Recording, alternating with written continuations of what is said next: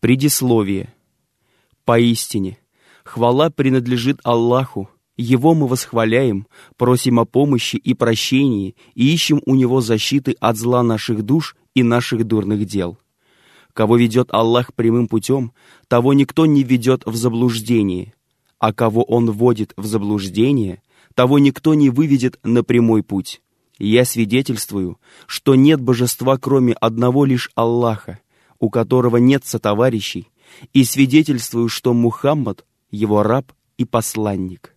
О вы, которые уверовали, бойтесь Аллаха должным образом и умирайте не иначе, как будучи мусульманами.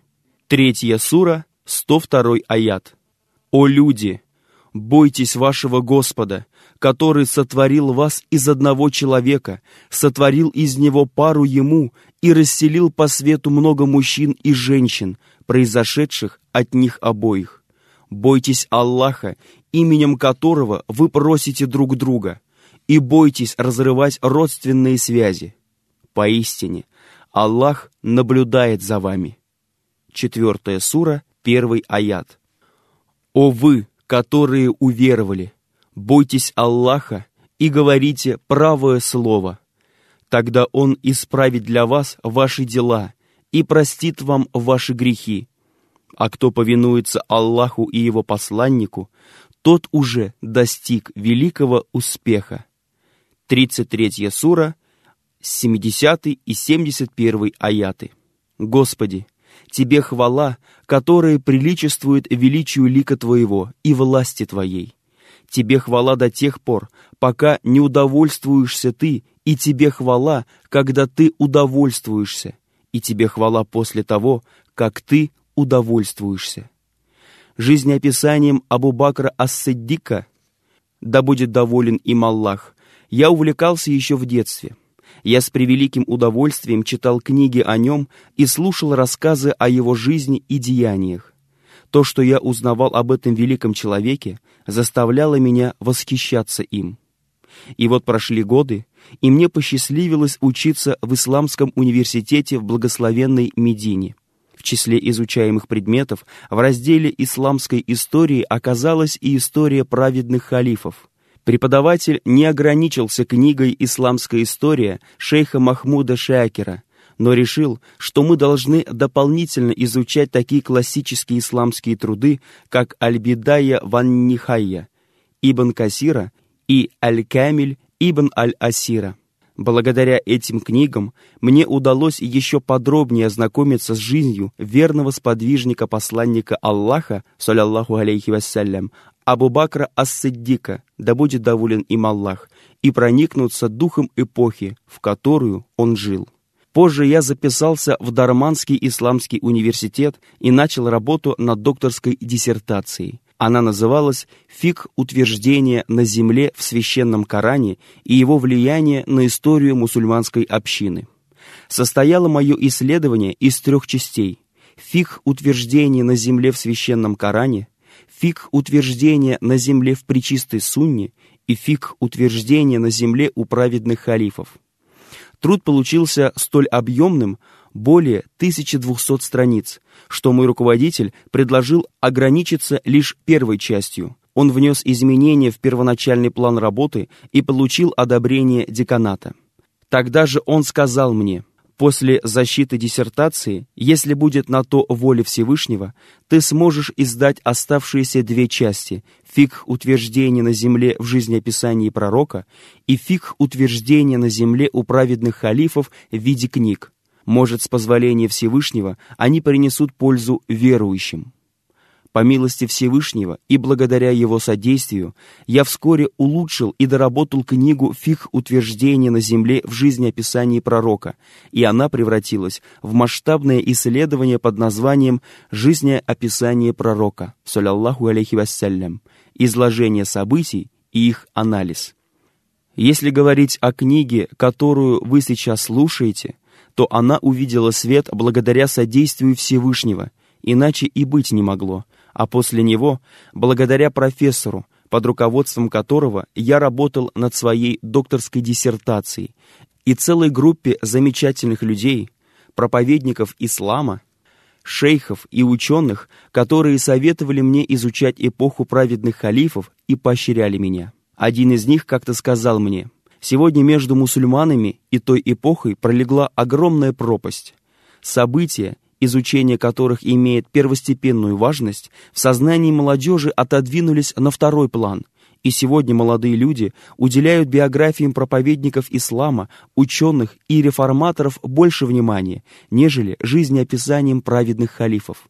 А ведь при изучении той эпохи можно обнаружить столько полезного в области политики, морали, экономики, идеологии, усердия на пути Всевышнего и фикха. Нам необходимо это знание – мы должны знать, как происходило становление исламского государства и его институтов, и какие изменения оно претерпевало на протяжении веков. Мы должны знать, как осуществлялось судопроизводство, какой была финансовая система, что представлял собой халифат, какой была армия, по какому принципу назначались наместники.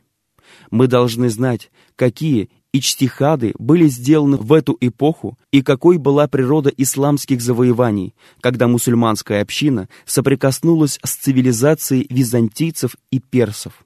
Началась эта книга с внезапно пришедшей в голову мысли, однако Всевышний пожелал, чтобы идея воплотилась и стала реальностью. Образно говоря, Всевышний взял меня за руки и повел к цели. Он помог мне преодолеть все трудности, найти необходимые источники, и я с головой ушел в работу. Я был так поглощен своим исследованием, что все мои мысли и чувства были заняты книгой. Ее написание оставалось в течение всего периода работы над ней одной из наиболее важных целей, которые я поставил перед собою. Я не спал ночами и упорно преодолевал все трудности, которые возникали на моем пути. Разумеется, это была не моя заслуга, но одна из милостей Всевышнего ко мне. Мое положение можно было описать словами поэта. «Нелегок путь, и далеко до цели, но я по-прежнему вперед стремлюсь, со слабостью борюсь, и в Господе ничуть не сомневаюсь, нуждаясь в Нем, к Нему я устремляюсь, и предначертанного вовсе не страшусь». История эпохи праведных халифов полна ценнейших уроков и назиданий. Подобно рассыпанному жемчугу, эти уроки были скрыты в многочисленных трудах, имеющих отношение к упомянутой теме. Это книги по истории, фикху, литературе, толкованию Корана, тафсиры и, разумеется, сборники хадисов. Необходимость собрать эти важнейшие выводы и уроки воедино и подвергнуть их тщательному анализу очевидна. История праведных халифов, если ее правильно преподать, питает дух человека, способствует очищению его души от скверны, просвещает его разум и помогает достичь зрелости в мышлении. Это положительное воздействие можно смело использовать при подготовке к жизни новых поколений мусульман и воспитании верующих в соответствии с программой, оставленной нам посланником Аллаха, саляллаху алейхи вассалям. Знакомство с жизнеописаниями праведных халифов позволяет нам больше узнать об эпохе тех, о ком Всевышний Аллах сказал – Аллах доволен первыми из мухаджиров и ансаров, которые опередили остальных, и теми, которые последовали строго за ними. Они также довольны Аллахом. Он приготовил для них райские сады, в которых текут реки. Они пребудут там вечно. Это великое преуспеяние. Девятая сура, сотый аят. Всевышний также сказал, Мухаммад — посланник Аллаха. Те, которые вместе с ним суровы к неверующим и милостивы между собой. Ты видишь, как они совершают поясные поклоны и падают ниц, стремясь к милости от Аллаха и довольству. 48 сура, 29 аят. А посланник Аллаха, саллаллаху алейхи вассалям, сказал, «Лучшее поколение моей общины — то, при жизни которого послан я. Муслим. Абдуллах ибн Мазгуд сказал о сподвижниках посланника Аллаха, саллаллаху алейхи вассалям, «Клянусь Аллахом, Эти люди, сподвижники Мухаммада, были лучшими представителями этой общины. У них были самые благочестивые сердца, самые глубокие знания, они держались просто и избегали неестественности и наигранности. Это люди, которых Всевышний избрал для того, чтобы они стали сподвижниками его пророка и утверждали его религию. Почитайте же их и помните об их достоинствах и заслугах. Придерживайтесь, как можете, их нрава и их религии, ибо поистине они были на прямом пути. Сподвижники соблюдали нормы шариата и распространяли ислам по миру. Их эпоха – лучшая из эпох. Именно они научили мусульманскую общину священному Корану, передали сунну и рассказали все, что им было известно о посланнике Аллаха, саллаллаху алейхи вассалям. Их история – настоящий клад, вобравший в себя величайшие сокровища идейного и культурного наследия мусульманской общины, ее знания и усердие на пути Всевышнего. Эти люди открывали для ислама новые земли, и именно они научили нас тому, как должны вести себя верующие по отношению к народам и общинам. Сменяющие друг друга поколения мусульман находят в их славной истории то, что помогает им жить, как должны жить верующие, и не дает им сбиться с прямого пути. Изучение истории сподвижников посланника Аллаха, саллаллаху алейхи вассалям, и его праведных халифов помогает мусульманам понять суть послания, которые они должны донести до человечества, а также свою роль в этом мире. Враги ислама из числа неверующих, марксистов, секуляристов, арфидитов и так далее, понимают значение этой истории для мусульман и знают, какое удивительное воздействие она на них оказывает, вызывая к жизни скрытую в мусульманской общине энергию.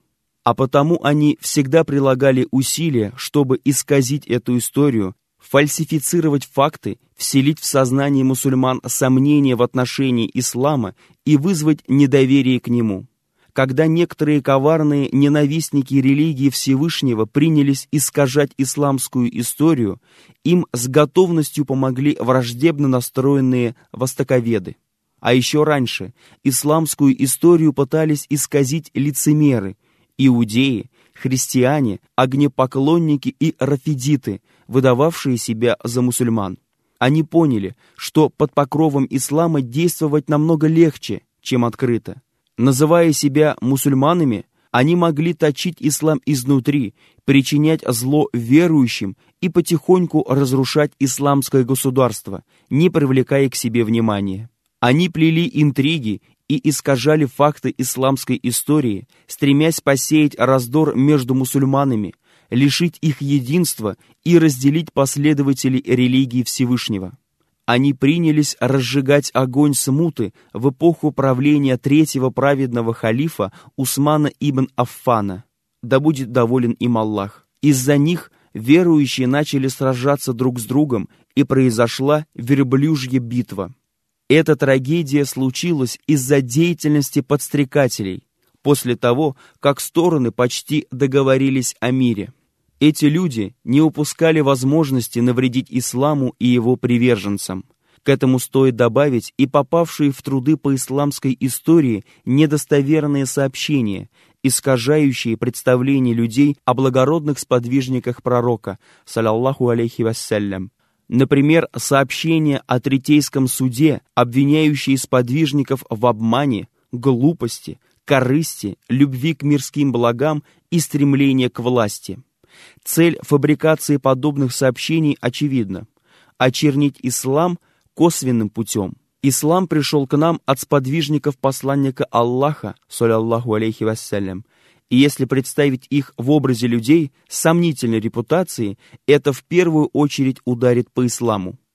Востоковеды старательно собирали подобные сообщения, дотошно исследовали их и писали к ним пространные комментарии.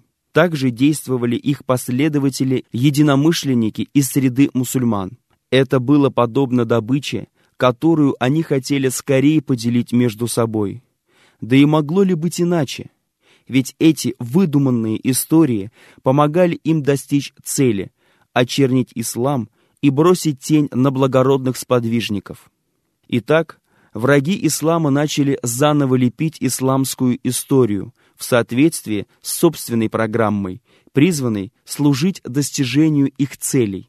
К величайшему сожалению, некоторые мусульманские историки попали под влияние этих навязанных программ и их книги стали буквальным переводом написанного ранее востоковедами, марксистами, рафидитами, иудеями и прочими недоброжелателями и ненавистниками ислама.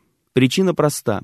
У них нет правильного представления о духе ислама и его природе, а для того, чтобы писать об исламской истории, нужно, безусловно, осознавать природу исламской идеи, знать, как ислам смотрит на жизнь, происходящее событие и все сущее, что он говорит о господствующих ценностях, как влияет на душу и мышление человека, как под его влиянием формируется человеческая личность. Изучение жизненного пути выдающихся личностей мусульманской истории позволяет нам понять во всех тонкостях, как истинно верующий человек воспринимает ислам, как он взаимодействует с религией Всевышнего. Вопрос восприятия религии и ее влияния на человеческую душу чрезвычайно важен, поскольку он определяет поведение человека, его ценности и его реакцию на происходящее вокруг. А понять природу исламской идеи и то, как воспринимает ее исламская личность, способен лишь тот, кто сам верит в эту идею и воспринимает ее всей душой. Иными словами, понимание этого должно прийти изнутри – а не быть полученным извне. Причина отсутствия необходимой программы заключается в том, что некоторые наши современники, историки, писатели, поэты и другие представители интеллигенции вольно или невольно искажают образ первых мусульман. Они представляют сподвижников посланника Аллаха, саллаллаху алейхи вассалям, алчными людьми, которые сражались друг с другом, не гнушались кровопролития, стремясь к власти и богатству, и не останавливались ни пред чем. Они осмеливаются рассуждать о сподвижниках посланника Аллаха, саллаллаху алейхи вассалям, забывая или просто не зная о том, что первые мусульмане были особым поколением людей, подобных которому не знала многовековая история человечества. Эти писатели смотрят на жизнь сподвижников очень узким взглядом, совершенно упуская из виду тот факт, что этих людей воспитал сам посланник Аллаха, саллаллаху алейхи вассалям, и что на них оказал огромное влияние ислам. Сочинение таких писателей – причина того, что сегодня многие убеждены – эпоха сподвижников посланника Аллаха, саллаллаху алейхи вассалям, это сплошная череда войн, кровопролитий, обманов, козней и хитростей. Представлении многих мусульман образ подвижников, да будет доволен Аллах ими всеми, чудовищно искажен. Что самое страшное, они повторяют эту ложь и распространяют ее, не задумываясь о том, правильно ли они поступают. И делают они это просто потому, что прочли подобную нелепость в книге какого-то необъективного автора.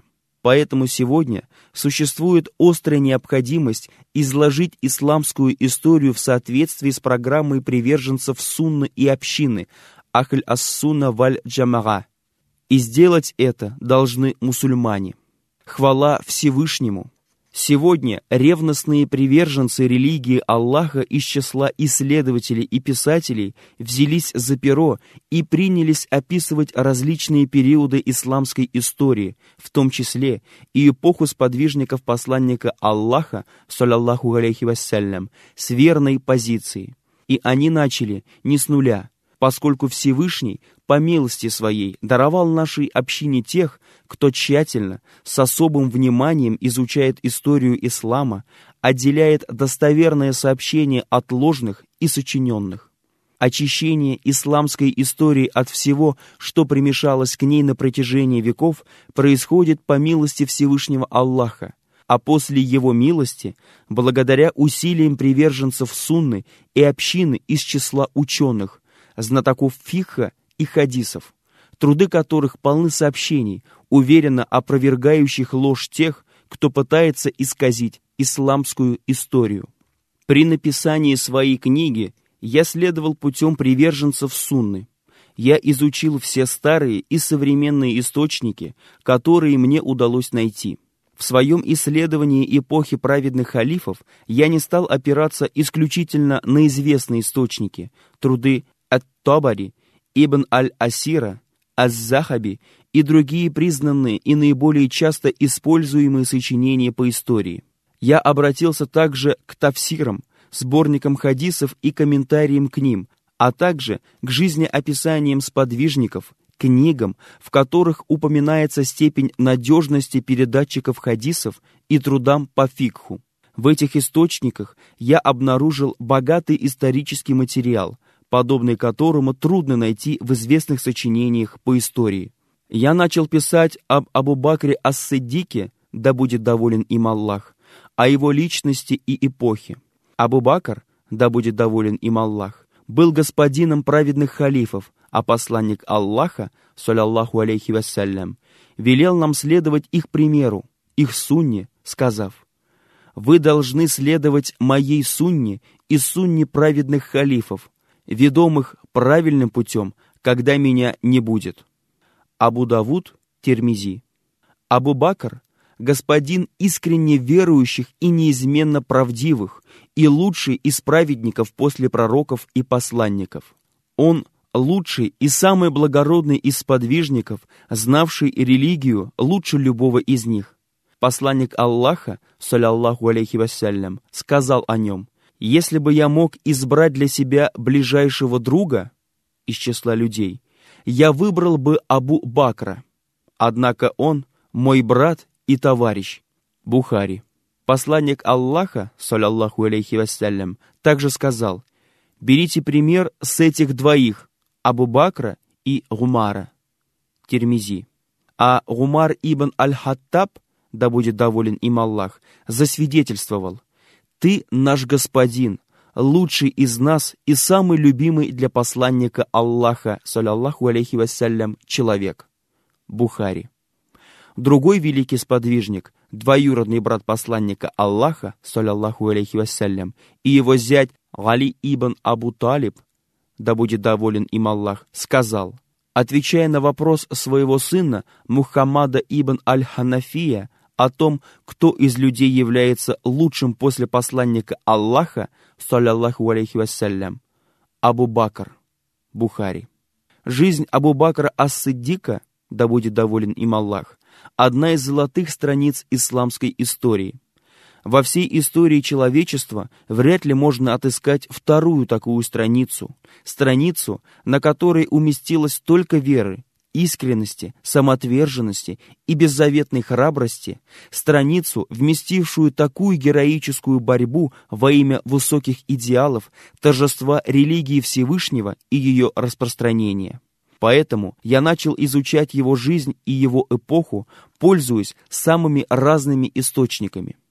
Собрав достаточно материала, я упорядочил его, не забыв подписать источники, из которых то или иное сообщение было взято, и проанализировал его, чтобы проповедники ислама, хатыбы, ученые, политики, мыслители, военачальники, правители мусульман и искатели религиозного знания могли извлечь для себя пользу из собранного мною. Я лелеял надежду на то, что после ознакомления жизнеописанием Абу Бакра, да будет доволен им Аллах, у читателей, кем бы они ни были, появится желание следовать его примеру, и Всевышний почтит их за это, и они окажутся в числе преуспевших.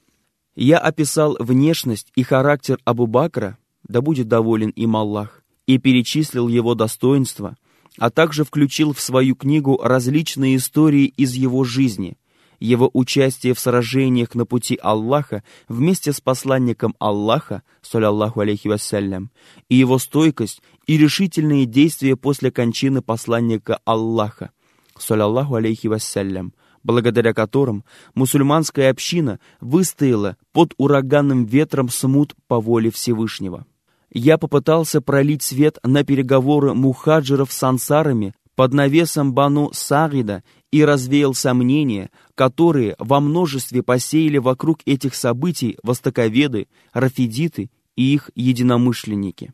Я показал отношение Абу-Бакра к отправлению войска Усамы и подчеркнул, что Абу-Бакр, да будет доволен им Аллах, применил на деле принцип совета, шура, неустанно заботился о благе исламского призыва, выказывал невиданную решимость, когда дело касалось религии Всевышнего, следовал примеру посланника Аллаха, саллаллаху алейхи вассалям, возвращал все возникающие разногласия книги Аллаха и сунни его пророка. Я также привел наставление, которое Абу-Бакр, да будет доволен им Аллах, дал войску Усамы перед его выступлением, разъяснил причины и проявление массового вероступничества после кончины посланника Аллаха, саллаллаху алейхи вассалям, указал на истоки этого явления, описал отношение Абу Бакра, да будет доволен им Аллах, к верооступникам в эпоху его правления и рассказал о его плане борьбы с ними и методах,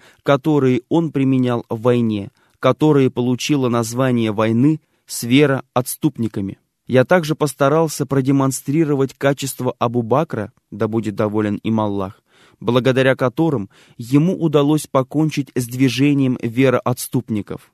В своем повествовании о жизни этого великого человека я также обрисовал эпоху, в которую он жил.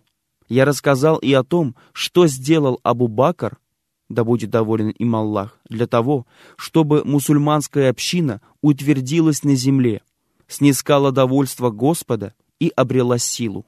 Упомянул я и о качествах возглавлявшегося Абу-Бакром, да будет доволен им Аллах, поколения верующих той эпохи, которому удалось утвердиться на земле. Я также разъяснил, какую политику вел Абу-Бакр, да будет доволен им Аллах, препятствуя вмешательству извне в дела его государства, и упомянул важнейшие результаты войн с вероотступниками – Отличие мусульман от последователей других религий в представлениях, идеях и поведении. Необходимость существования прочного основания для общества, избрание Аравийского полуострова в качестве главной базы, с которой должно было начаться распространение ислама по миру, подготовка предводителей для грядущих походов, цель которых открывать новые области для ислама и знакомить людей с религией Всевышнего.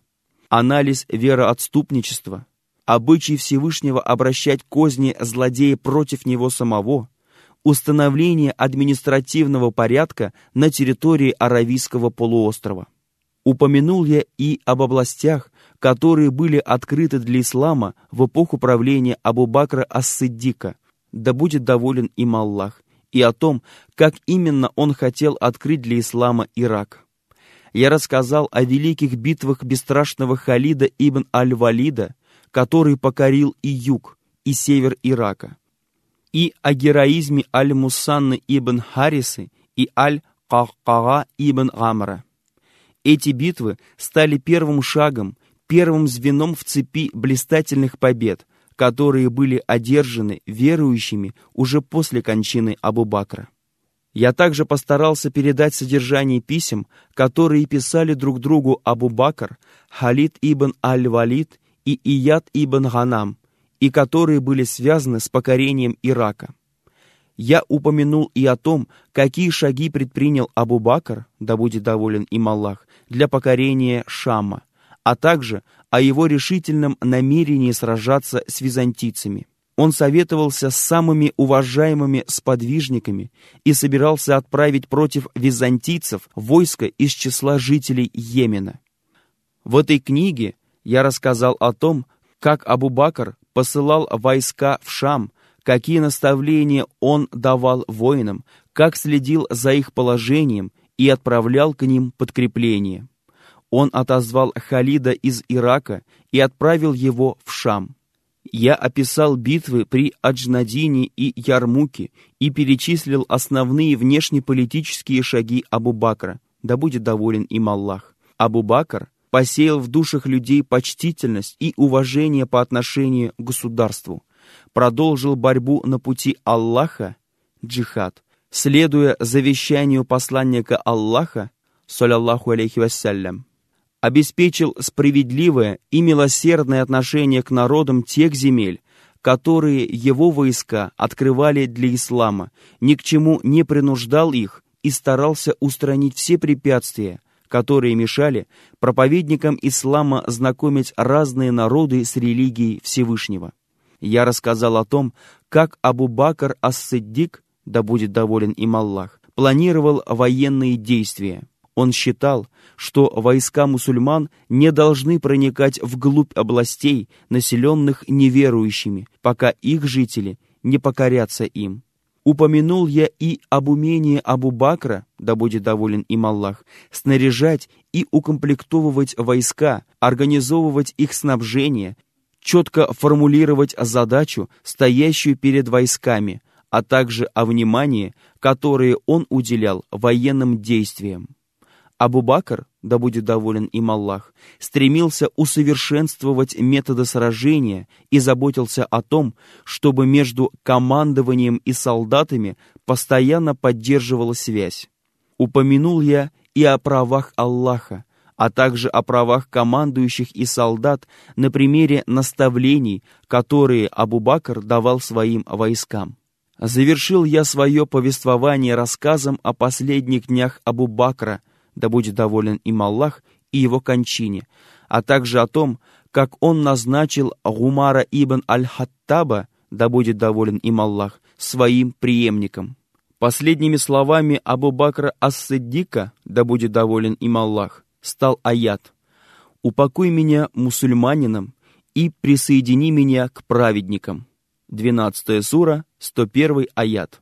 В своем исследовании я попытался показать читателю, как Абу Бакр Ас-Сиддик, да будет доволен им Аллах, понимал ислам и жил в соответствии с его установлениями и какую роль сыграл он в событиях, происходивших в его эпоху. Я продемонстрировал читателю разные стороны и личности Абу Бакра, да будет доволен им Аллах. Абу Бакр – политик, Абу Бакр – военачальник, Абу Бакр – правитель и руководитель я рассказал о жизни этого великого человека в те времена, когда он был простым мусульманином, сподвижником посланника Аллаха, саллаллаху алейхи вассалям, и подданным исламского государства, и в те времена, когда он возглавил это государство, став преемником, халиф, посланника Аллаха, саллаллаху алейхи вассалям.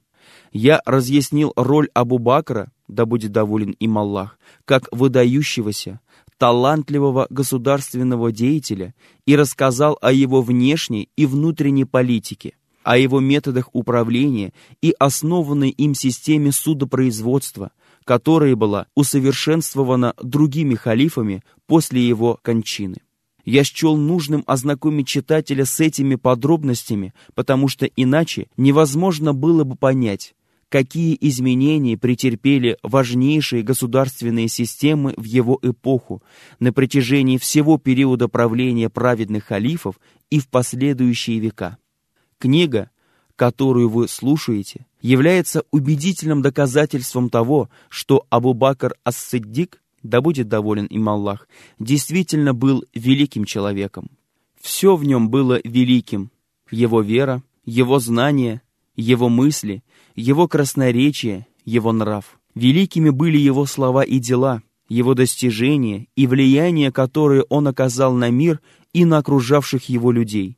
А источником этого величия стало его понимание и применение на практике ислама, религии Всевышнего, его тесная и неразрывная связь с Господом и неуклонное следование сунне посланника Аллаха, саллаллаху алейхи вассалям. Абу Бакр – да будет доволен им Аллах, принадлежит к числу великих имамов-предводителей, сунны которых мы обязаны придерживаться.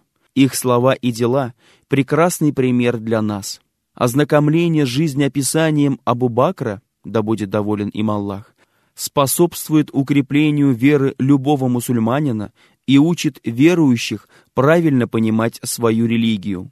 Поэтому я изучил личность Абу Бакра и его эпоху настолько тщательно, насколько позволили мне мои возможности. При этом я не утверждаю, что мое исследование безупречно и содержит исключительно достоверные сведения. Как и всякий человек, я мог допустить ошибку. Однако Всевышний знает, что этот труд я писал ради Него, стремясь к Его довольству, и лишь к Нему взывал я с мольбой о том, чтобы мне удалось довести задуманное до конца, и чтобы написанная мною книга принесла пользу читателям.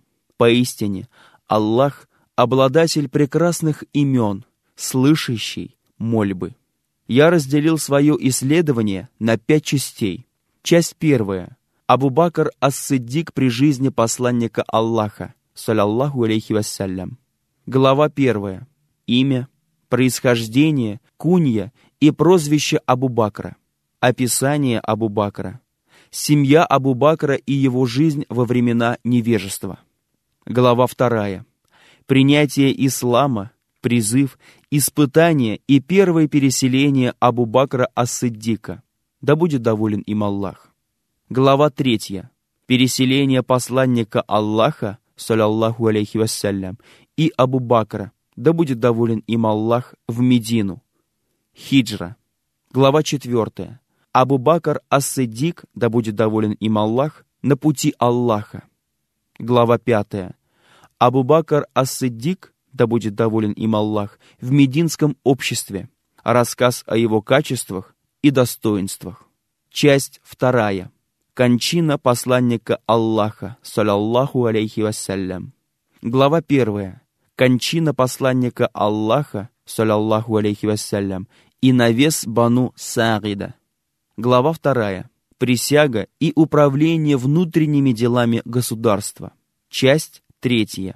Войско Усамы и война с вероотступниками. Глава 1. Войско Усамы. Глава 2. Война с вероотступниками. Глава 3. Абу-Бакр Ас-Сиддик, да будет доволен им Аллах, обрушивается на вероотступников.